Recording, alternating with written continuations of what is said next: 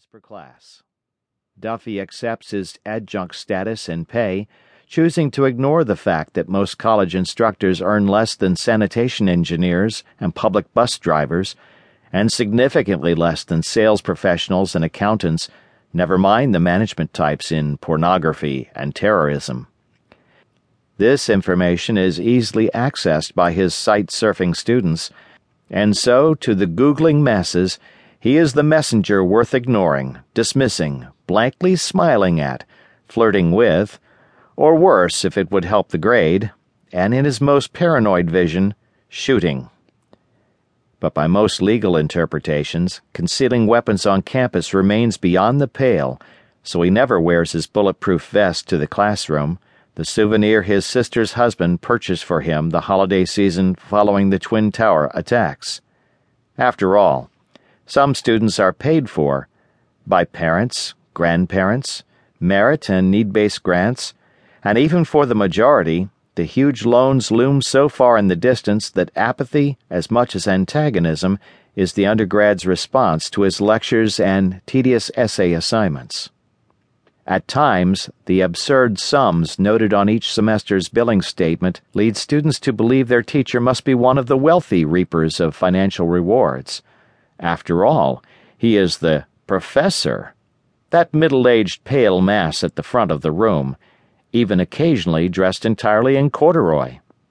In the conservative family scenario, he is seen as the exact same rich, liberal professor up at that state school the old man has imagined, growled about, and warned his kid against. Just smile at all that bullshit. Act like you agree, grab your bee, and fuck him in the ballot box, 'cause he and his tenured buddies don't know jack shit about the real world.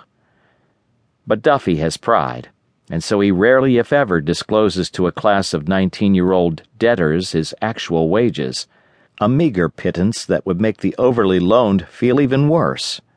Instead, during his daily tour of duty, he ignores his personal squalor and his aching discs and arches, the remedying physical therapy several thousands out of reach. Now, at nine twenty-eight a.m., Duffy succumbs to his couch, clean-shaven and a moment removed from his second toilet sitting, one less than his morning norm. He never dresses until the very last moment of morning calm, but stays in worn gray boxer briefs and a white undershirt, his back sunk deep into the middle of the couch, which is already malformed from this daily habit. With his calves propped up and resting flat atop a short breakfast bar stool used alternately for food and his feet, he stares at the twenty-inch television screen.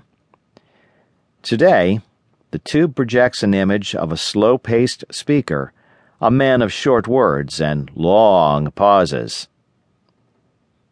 "I'd like to introduce you to a man..." Pause. "He was an able man."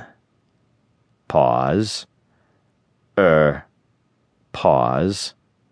"He is a solid man." Pause. "He is a man who helped lead the war on terror." Has Duffy mistakenly changed the channel to a children's educational show? Is an adult reading to small children with some other matter on his mind? Back to televised reality, he hears, "And I will miss him." Alert again, and out of his early morning, absent-minded reverie, he recognizes that indeed he is breaking fast with the President of the United States of America.